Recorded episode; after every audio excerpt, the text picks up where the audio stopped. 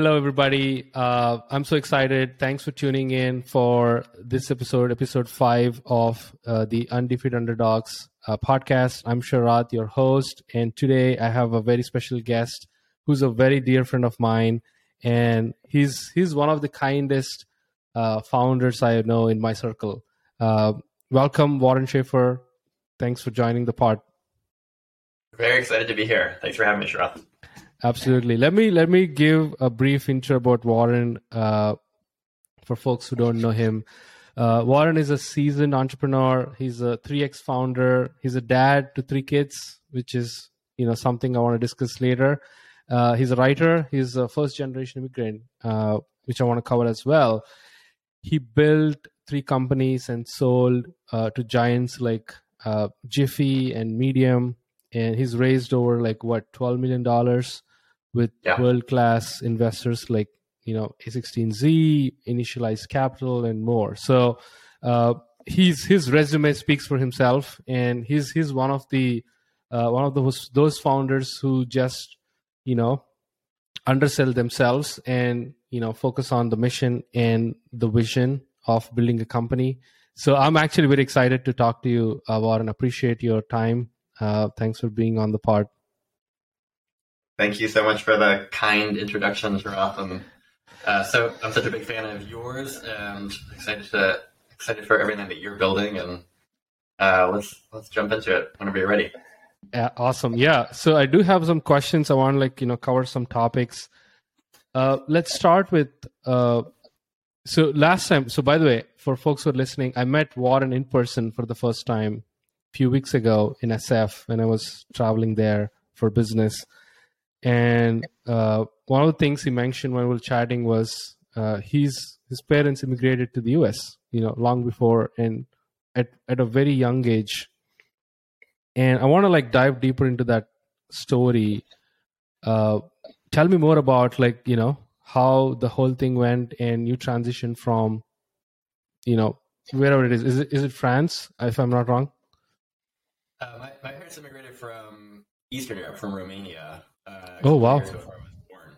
Yeah, so I was actually born in the states, but uh, but they were not, and so uh, I'm I uh, have a lot of empathy for people who are who are new to the country and who are first generation or or for, um, you know, whose parents whose parents uh, right. Came.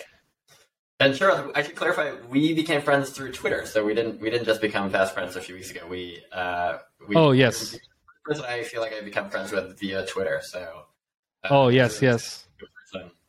Absolutely, absolutely. It's one of those moments I I kind of like you know uh, remember for myself because those who I, I I interact with Twitter and those who I meet in person, it's very rare that they're actually the same person. Either they just like you know uh, they're a different personality, but you are one of them who exactly in fact in fact as a matter of fact you actually kind of exceeded my expectations of you know uh, who you are uh, in real life. So, so yeah, I mean, uh, tell me about that, like the story, uh, you know, your your your childhood, how you get into like got into entrepreneurship, uh, your roots, uh, about your parents and whatnot. Sure. Yeah. Uh, so, so as I mentioned, my, my parents left Romania uh, in the 70s, and Romania was a communist country and had a pretty notorious dictator at the time uh, named Ceausescu, who ended up getting executed. Uh, but but they left before that happened, and when you tried to leave a communist country, you basically couldn't take anything with you. So mm. they left, and uh, my my father was an electrical engineer. My mom was a had studied music at a conservatory and was a pianist, and right. uh, well. but, ended up in the states with with very little. Um, they had I have an older brother, so they had uh, their first son born in, in Romania, and well. uh, ended up in the states. And I think, like so many immigrants, they were really eager to assimilate. Uh, they really mm. wanted to be part of the American story, and there's so much that resonated about America that was in such stark contrast to communist Romania and, and many countries that are you know still developing, right? Which is this idea that you can uh, go from from kind of poor and insecure to to having your needs met fully in, in one generation. Um, and I'm sure you've got a, a similar experience. And I think that's what makes America great. I mean, it's not without its faults, obviously, but there's the old Churchill quote of democracy is the worst form of government except for all the other ones. I think the U.S. in many ways is the worst country in the world except for all the other ones, right? And um, I think that the historical context of gratitude of you know being in a place where you can work hard and, and try to accomplish your goals uh, without having too much authoritarian intervention is, is something that's definitely stuck with me and, and I feel grateful for.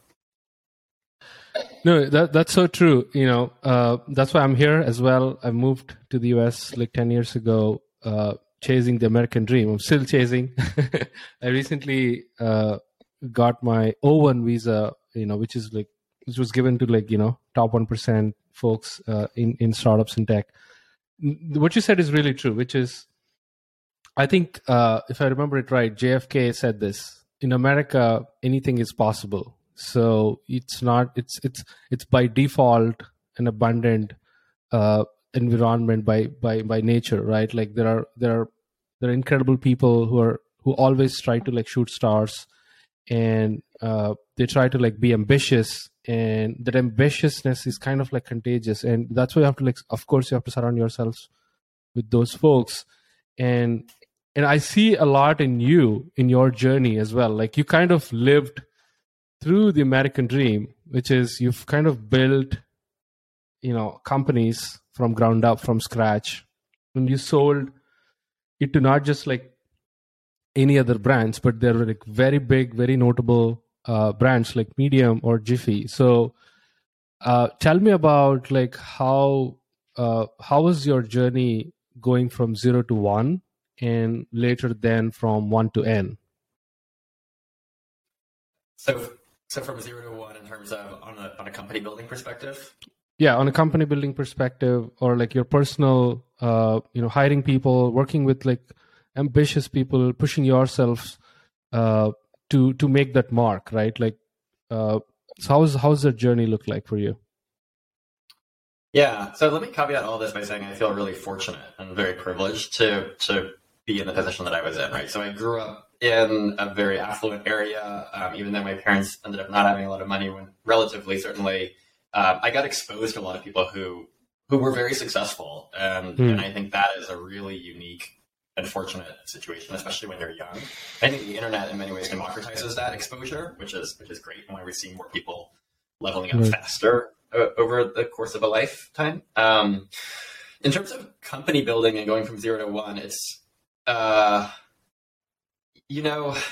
I remember I went through an accelerator in Los Angeles. I actually worked in finance for a few years after college, and right. uh, that I, sort of the thing was I had a liberal arts education and I wanted to get some real practical skills. And I think finance is such a great underpinning of every business, right? Because even mm-hmm. end of the day, no matter how great your product is, you ultimately need to charge money. You need to make it find a way to make money for mm-hmm. your product. So, so I'm grateful that I got to work in finance, and also there was a nice paycheck, and I was able to pay pay off my student debt and uh, start actually investing at an earlier age too. So, right. um, but I left finance, and and that was actually a really hard decision because at the time you know, I was well paid and it felt kind of risky. Uh, it was I was felt like I was on a very safe path. I was good at finance. I was working for a really prestigious private equity firm, and mm-hmm. and I thought, well, you know what? Um, risk is actually subjective, and I would felt I had the itch to go start something, and I felt that if I didn't leave when I was young, it would be even harder for me to leave down the road. Right, so mm-hmm. it almost be a risk to not take the risk of trying something different. And you know, that, thinking of that regret minimization framework, right? Of, of mm-hmm. how do you make a decision? Well, on your deathbed, if you feel like you might want to be an entrepreneur and you don't try it, right. you might regret it. Um, yeah. And so, so I, I, was able to, you know, take some savings and, and move down to LA um, to be close to family and, and, fell into an accelerator. And that's, mm-hmm. I, I'm so grateful for, for the accelerator experience because you get put together in a cohort with a lot of other first time founders. And it's just right. like grad for for thinking about company building. And that, that accelerator that I went through is called Mucker. The mm-hmm. the guys two two uh, individuals started it, uh, Will Hsu and Erik Rannala, and I'm still still close with them and still consider them mentors. So I learned, you know, thinking about zero to one frameworks is first really understand what what is a startup today and what's a venture backed mm-hmm. startup versus a bootstrap startup. And uh, if you're if you're going down the venture model, I think accelerators are so powerful for for first time founders. So happy to dig in on more of the mechanics of it, but that's some high level context. Yeah, so uh, I think I want to dive deeper into one thing which you said about uh, startup versus venture backed startup, which is having like a venture backed idea. And I think you all all three of your companies, you know, you raised like twelve million dollars or more from you know one of the from some of the biggest uh, venture funds. How do you differentiate? And you're an investor by yourself, right? And how do you differentiate uh, a venture backed idea versus like a bootstrapped, say for example? And what are what are some qualities you see? Yeah, so generally venture investors are looking to back companies that can have outsized returns and can ideally return the size of their fund. Right. So hmm. a quick rule of thumb is you want the a single investment to be paid to pay back your entire fund. So if you have a two hundred million dollar fund and you get twenty percent of a company, you need that company to be worth a billion dollars post dilution for you, mm. um, assuming you have twenty percent, right? So basically pay back your entire entire fund. So that's why a lot of a lot of VCs are looking for companies that can be enormous, and this is why they'll often ask you about what's your total addressable market. Is it mm. if it's not if your market size isn't above a billion dollars, then it's really hard for you to build a business that is right. worth a billion dollars, obviously, right? So that's you know venture capital really is specialty financing. It is financing for companies and entrepreneurs who are trying to go build usually something that is kind of rule of thumb a billion dollars or more in value. Mm. And obviously, angel investors have a lower threshold because they have less capital that they're trying to return. Um, whereas right. these huge monster funds like Sequoia and Andreessen Horowitz are really looking for those enduring generational companies that are going to drive outside returns, the Facebooks, the Pinterests, the Snapchats of the world. Um, right. And bootstrapping, I think, is amazing. Actually, the first company out of Mucker that I worked on with my co-founder was was largely bootstrapped. Um, it, mm. uh, and you know, I think that there are real pros and cons to each path. Um, mm. And one isn't. It really is a question of what what do you want to learn about as an entrepreneur, and where where are you in your life cycle? Um, yeah, you, you you said this to many times to me personally when I asked for like advice about, hey, what's the path about like going venture? and you said many times like don't don't raise money if if there is no need. Uh, why is that? Like, why why did you felt uh, that way? And what what kind of message you want to like you know pass on to listeners who are like either they're on the verge of fundraising or they just want to like you know they they're just in the dilemma of hey I'm, i want to bootstrap or I want to like go raise venture.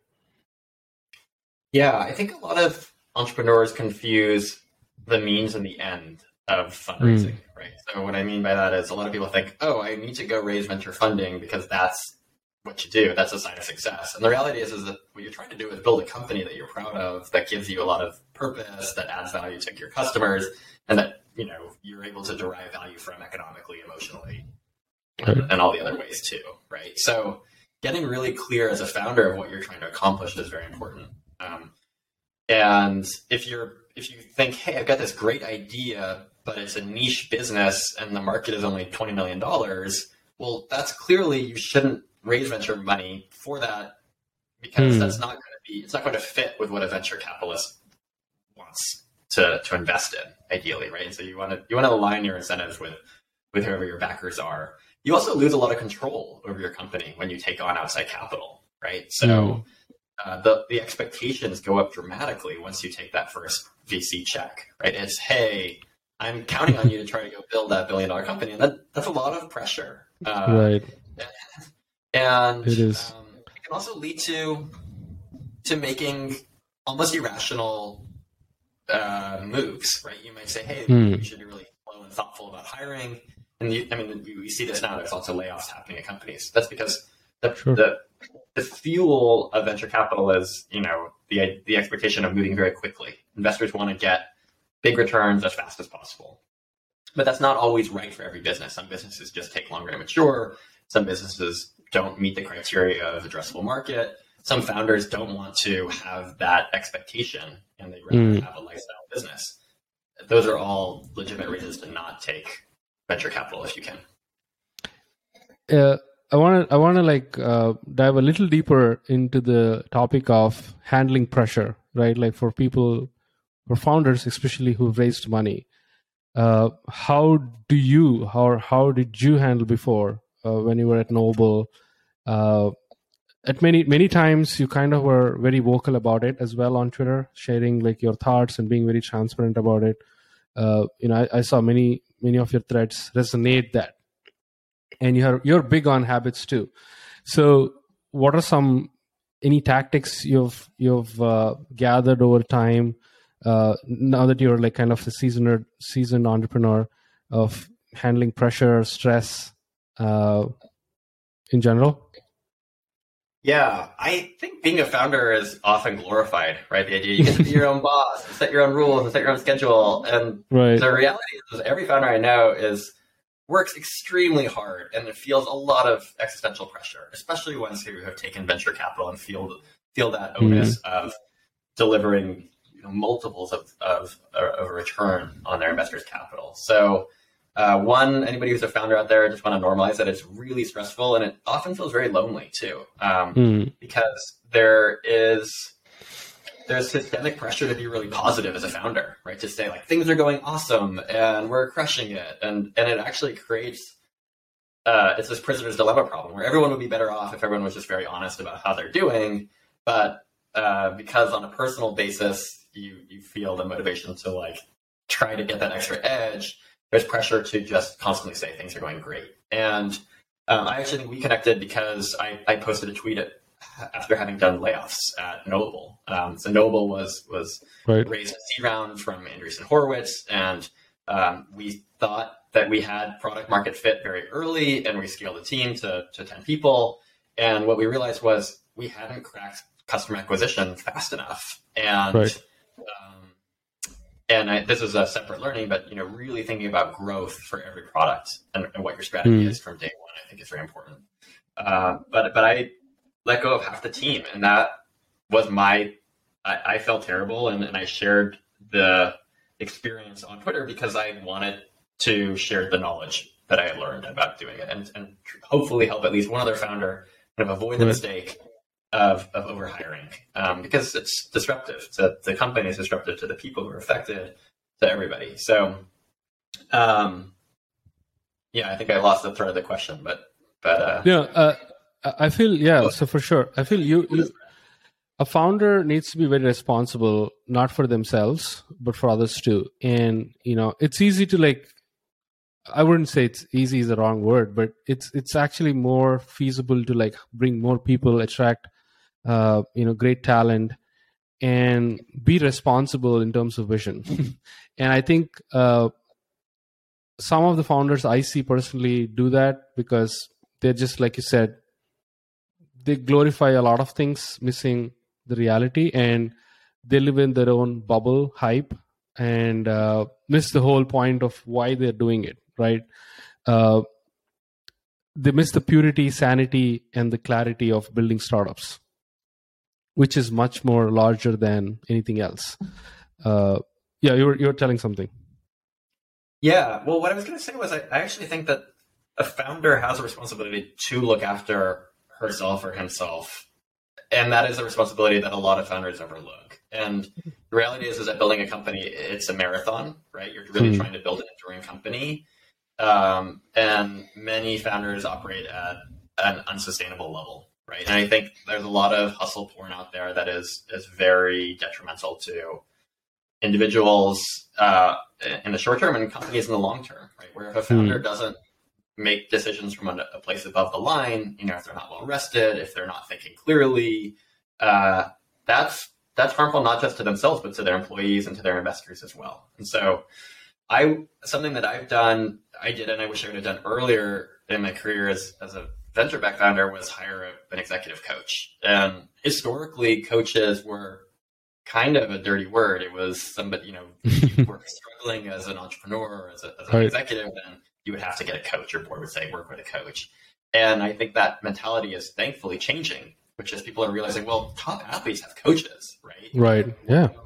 Business people or people who are trying to, to, to level up work with an outsider to help them grow and and that's something that I you know I got referred to a coach by a, by a friend who's a founder, and um, it's one of the best decisions I made at, for my career and, and for my company too.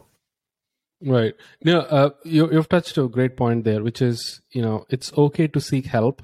Uh, you can't do everything by your own. It's you know you just have to accept the reality. And a lot of people, either their ego comes in picture or something that stops them to accept the fact that they can't do things alone. You know, and uh, and they can they overburden themselves and burn out in many times.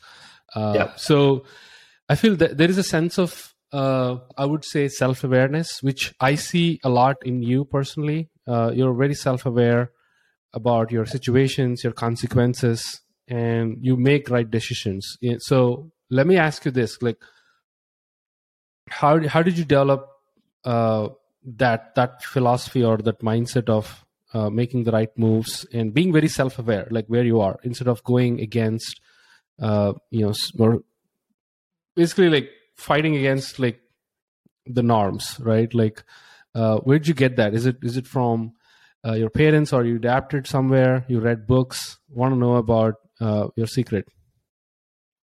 Yeah I, I want to make sure i understand the question. As a um, understanding how to think differently from a crowd. Is that what you're getting at?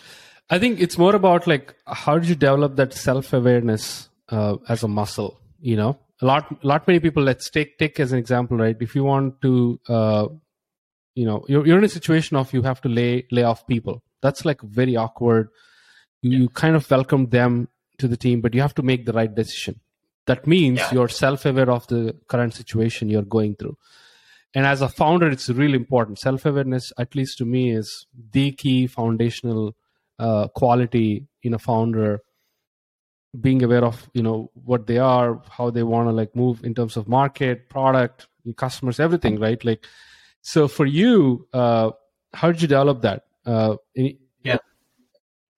It's a good question i don't know that i i have a definitive answer. I, it probably has something to do with my childhood and feeling a little bit like an outsider. So again hmm. my parents were from eastern europe had thick accents uh, landed in one of the waffiest places possible which was newport beach california in a place that was you know beyond our means, um, unfortunately. But we, I, I often felt like an outsider tr- mm. in the group. I was was always thinking about how do I come across relative to to my peers who may not be, be thinking about that as much. And so, I think there are pros and cons to that. Uh, you can be think too much, um, and so I've tried, always tried to find that balance over the course of my life. And I think as you get older, you, you get better at it. Also, reading right. is just such a such an advantage. I mean, I love mm. reading uh, memoirs and, and, biographies of people's lives and understanding the arc of mm. life. Um, I think you know movies teach you a lot about like the hero's journey, uh, and and you see that playing out often with entrepreneurs as well, right? Where they start out, they they don't know something, but they feel some call to to a higher purpose, and um, they make mistakes along the way. Right? Like that is often part one of the best ways to learn is to try, fail, and then try again. Right. Yeah, that's amazing. Uh, let's dive into uh, one of one of my favorite topics: kindness and you know being transparent and doing things in public in a very authentic way. Uh, I think you've tweeted this a while ago. You know, nice and kind are not the same. Nice is more of like short term, and kindness is more like long term, and it, it, kind of like uh, helps you avoid the unpleasantness.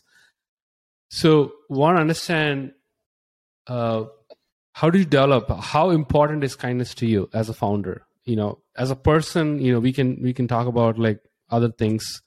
Uh, given in the market where we are in, meaning, like I said, it's it's more of hustle. People see, uh, you know, a, a lot more about like you being very aggressive as a founder. That a lot of people count that as a strength but truly to me kindness is a strength is is an invisible strength and it, it goes long way uh goes for like years so how important kindness is to you as as a founder yeah i think it's such a powerful distinction this idea of nice versus kind and nice is really, as you said, is conflict avoidant, right? You're trying to just maybe you don't say the thing that you want to say because you want to avoid the short term unpleasantness. And that's a detriment to everybody. So kind is often saying what addressing the elephant in the room, right? And in startups, that's really useful because speed and velocity really matter in startups. Hmm. So if if I'm working with somebody and I'm disappointed with something that they did for a work project, but I don't say it and I just say, "Hey, good job," that's not mm. that's maybe nice. That's a nice thing to say, "Good job," right. but that's not kind because it's not fully honest, right? I'm not right. I'm not expressing what I, what I feel, and then that latent feeling bubbles up in other ways in other interactions, or it's also not kind because there's no constructive feedback, right? There's no saying, "Hey, this doesn't meet the expectation, and here's a here's a way that I think it could have been better." So, kindness, uh, I agree, is a strength. I think the but it's it's different than being nice, and and I think right. the two are often confused.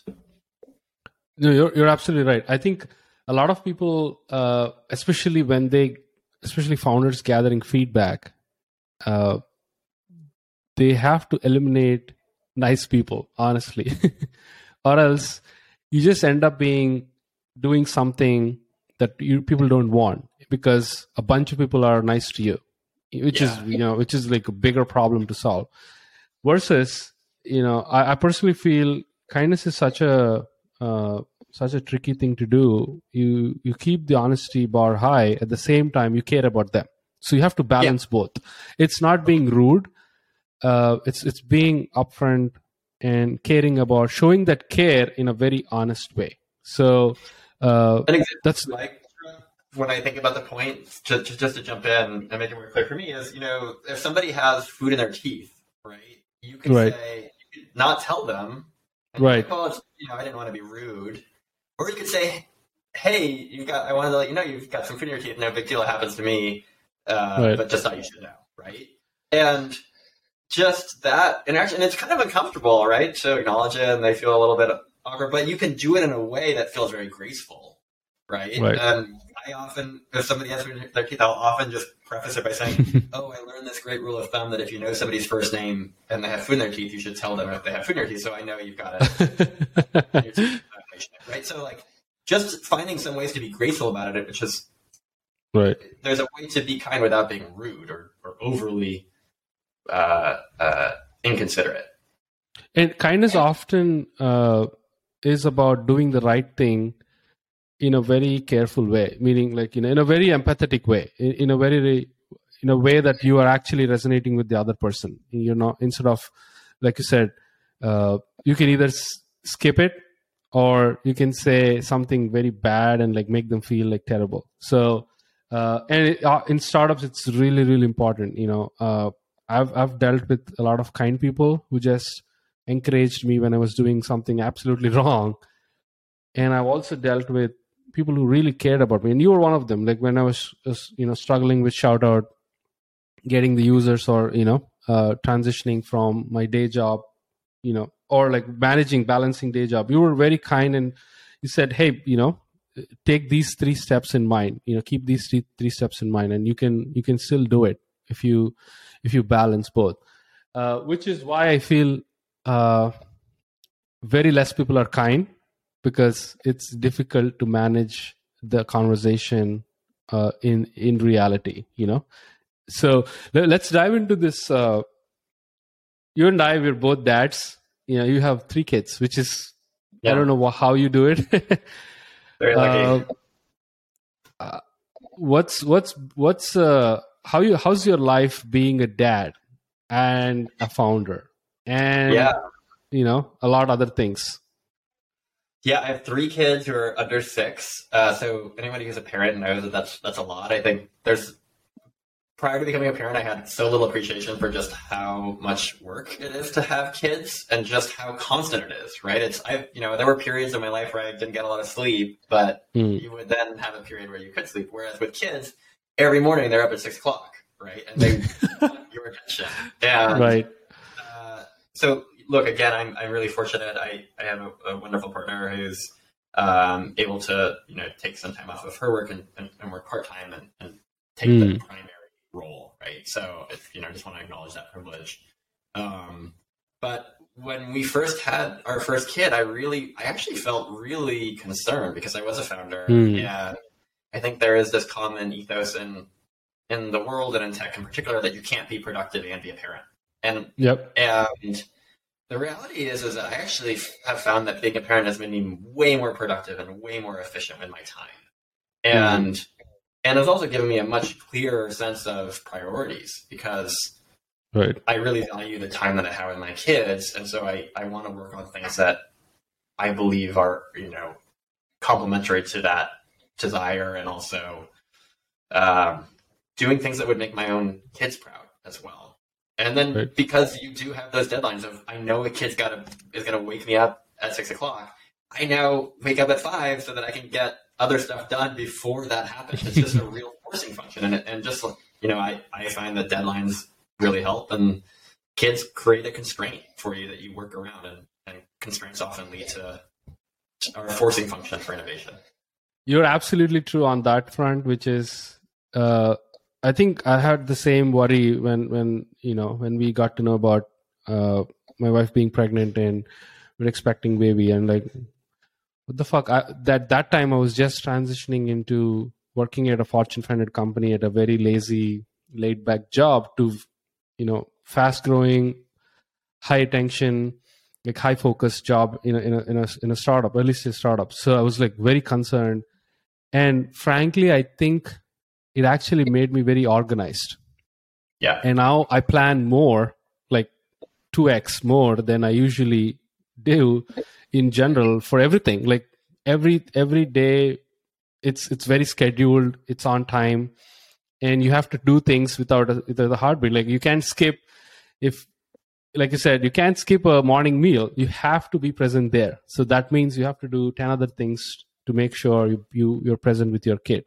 And in a way, like you said, the other thing I want to touch as well is they drive you insanely crazy in a good way, which is uh, when I say drive you crazy, not about like you know the day-to-day activities. They drive you to be more ambitious, and they drive you to dream more because you have to do better things for them, not for yourself anymore. So you you kind of care about an external person.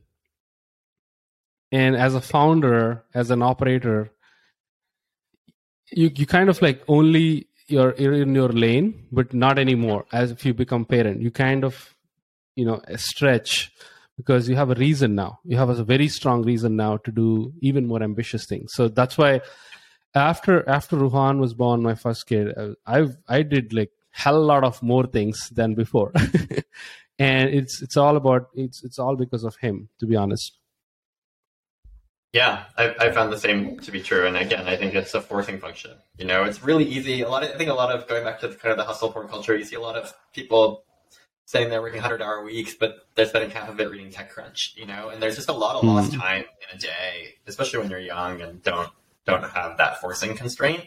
Uh, and so you find ways to become more efficient and effective. Also, I think being a parent increases your empathy, and I think it helps right. you as a manager too of other people yeah. and resources, right? I mean, just if anyone had to negotiate with a toddler, it's really intense. Uh, you learn, learn really great communication skills and negotiation skills. So I think, and, I think it's really a lot of relevant experience. And patience, that too. That is a, an amazing quality. They they kind of help you adapt. Uh, Warren, it seems like you should. You're on a you're on a great either either a medium article or a great Twitter thread. Like a, a quality of a parent can translate into a quality of a founder. That's a great idea for you. oh, yeah, thanks. I mean, I do think that having a startup is kind of like having a baby. Um, you know, you never feel like you give enough attention, and, and it always wants more, and you want you want what's best for it, um, and you feel a lot of responsibility for it. Absolutely. I do have a last question before I d- dive into another uh, very funny section, you know, which we'll talk in, in a few minutes. And this question is about like ambitious people. You've worked with uh, incredibly ambitious people, like take Chris Paul, the NBA superstar, take Alexis Ohanian, or you know Scott Kelly. These, these were some of the collaborations you made at Knowably. how was your experience working with them, and any key lessons uh, you learned uh, in their, you know, in a day to day life or their how do they think and whatnot? A couple of things come to mind. One is everyone's figuring it out as they go, right? And mm. I think hmm. there's, it's really easy to have this mythology of a person, uh, but the reality is, that they're still just they're humans, and they have the same mm. 24 hours that everyone else does. So just re- remembering that um, uh, is is important. Um, but again, I, I do think that being exposed to people who are at the top of their game and learning from them firsthand is such a such a advantage and such a fortunate thing. Um, right. I'm a big fan of all three of those people that you mentioned. You know, and they they led courses for Knowably. Um, Alexis was was also an investor in mm-hmm. in Knowably, and I mean, he's just a really impressive, caring, thoughtful person who's also a parent and right. doing incredible things. Um, and, and many things too. So, you know, it's it's great to work to get to hang out with people who are at the top of their game because you learn a lot from them and seeing their habits, but you also learn that they're just people too, and they make mistakes, and right. uh, they're they're still trying to be better and grow, just mm-hmm. like we are, and everyone's on their own trajectories. Yeah, uh, definitely. I think that's that's such an important uh, lesson I keep very close to my heart your heroes are still figuring out just like yourself. They're they're maybe like 100 steps ahead of you but they're in the same boat. They're just like you know they have their own problems like you have your own. Uh, yeah. no that's amazing. Uh, any any key takeaways? Uh, meaning something you've kind of discovered after working with them that you've thought like wow i should have learned this years before um, something I've noticed about high performers is they're generally really quick on replying to things. They just get mm. stuff off their plate really quickly. So they have just a lot of momentum. And I actually learned this tip from Alexis. He was describing when he, he's one of the co-founders of Reddit. And in the early days, you know, the email box would fill up. And he has right. this tip, which is just reply to the most recent email first, because at least mm. that hmm. person will think like, wow, this person, this founder is incredibly lightning fast, and then right. work your way backwards. So it's actually a last in, first out order of, of responding to emails. It's something that stuck with me. Um, Love that. Kind of get back, get back at least on top with some people. Love that. Awesome. Yeah. Uh, that's an amazing tip for sure. I see why he's he did that. You know, people people really appreciate uh, immediate responses and immediate attention, especially you're a founder serving a customer. Love that so I have this uh, very uh, authentic section I call Rapid Fire Five, where I just ask like five quick questions. You know, what are that comes top of your mind? Just you know, shoot it out. Uh, you mentioned before about you. You're a big fan of reading biographies, memoirs. What's your all-time favorite? I recently read the autobiography of Ben Franklin, and nice really, I mean, he was just ahead of his time. He would have been, he would have crushed it on Twitter. I think he was basically into intermittent fasting, waking up early, uh, having building habits. Uh, he was a vegetarian. He actually started the first newsletter. I think he was basically invented Substack before. before Substack. Love so that. that, really, wow, I should I should read that for sure. Thanks really for good. that suggestion. Yeah. So, question two: If you were to invest in a company today, you know, what would that be? Uh, I actually got this advice from Garry Tan. I asked him what, what some of his best investments have been. Um, Garry is now the the president of, of Y Combinator, and mm-hmm. uh, previously was the co-founder of Initialized Capital. And his his point was, you want a huge market and great margins and hmm. um, ideally you have both, right? And so again, venture investing is so much about power laws and these outsized returns. Mm-hmm. So those are two things. I mean, you know, finding a company that already has traction, but where the price is right is the sweet spot, right? So that's right. it's not overvalued, but you can clearly see that there's a path to to uh, exponential growth. Um, it's exciting. Are you looking for a specific company? Yeah, I would. I would love to hear uh, what's what's in your mind? Like, what companies are you looking at right now? Um, you know, I just started working with uh, with First Round. They have a program called Angel Track. I feel really lucky. I was I was one of the people selected to to participate in that, and so nice. They uh, they they kind of train you up on best practices for for angel investing. Um, and there's there's so many great companies out there, and I actually I don't have one specific company that comes to mind. Um, just just yet. I think there's different stages. Um, obviously, I think AI is a really interesting space. A friend of mine mm-hmm. from college is named uh, May Habib, and she started a company called Writer.com, and uh, well, that's that's a founder who I think is just incredible and uh, in the right space at the right time. Um, so they're kind of like an enterprise focused Grammarly, and uh, I would well, definitely invest in her company. Awesome. So this is another cliche question which I have to ask because you have such a you've gathered such a wisdom. Uh, if you were to go back ten years before you did everything, like all three startups, what's one thing you will change and why? Uh, buy more Apple stock. Um, buy Bitcoin and then sell it at the right time. Uh, I, you know, I tend to think that things just happen for a reason, and, and setbacks are often just the best mm. way to learn. So, I I don't know. I I wouldn't change anything. I don't know how it would affect the multiverse. Um, so I'll just leave it leave it as is. As it. nice. Uh, what's your favorite uh, pastime with your kids? Uh, reading. Uh, my daughter is now old enough to where we can read chapter books, and it's so fun oh. Uh, because the the writing is you know interesting and and it isn't just one sentence uh, words with pictures or, or, or pages with pictures. Um, so that's been that's been really fun. Uh, we're reading a book that is like the alternative Harry Potter series. And uh, oh wow, yeah. do you read like uh, at bedtime or uh, just like you know some when, when whenever you get time with her? Yeah, it's usually bedtime. that's just part of the the bedtime routine. Nice. Yeah, Ruhan started. We we he loves book books for some reason. I don't know why because of the pictures or whatever it is.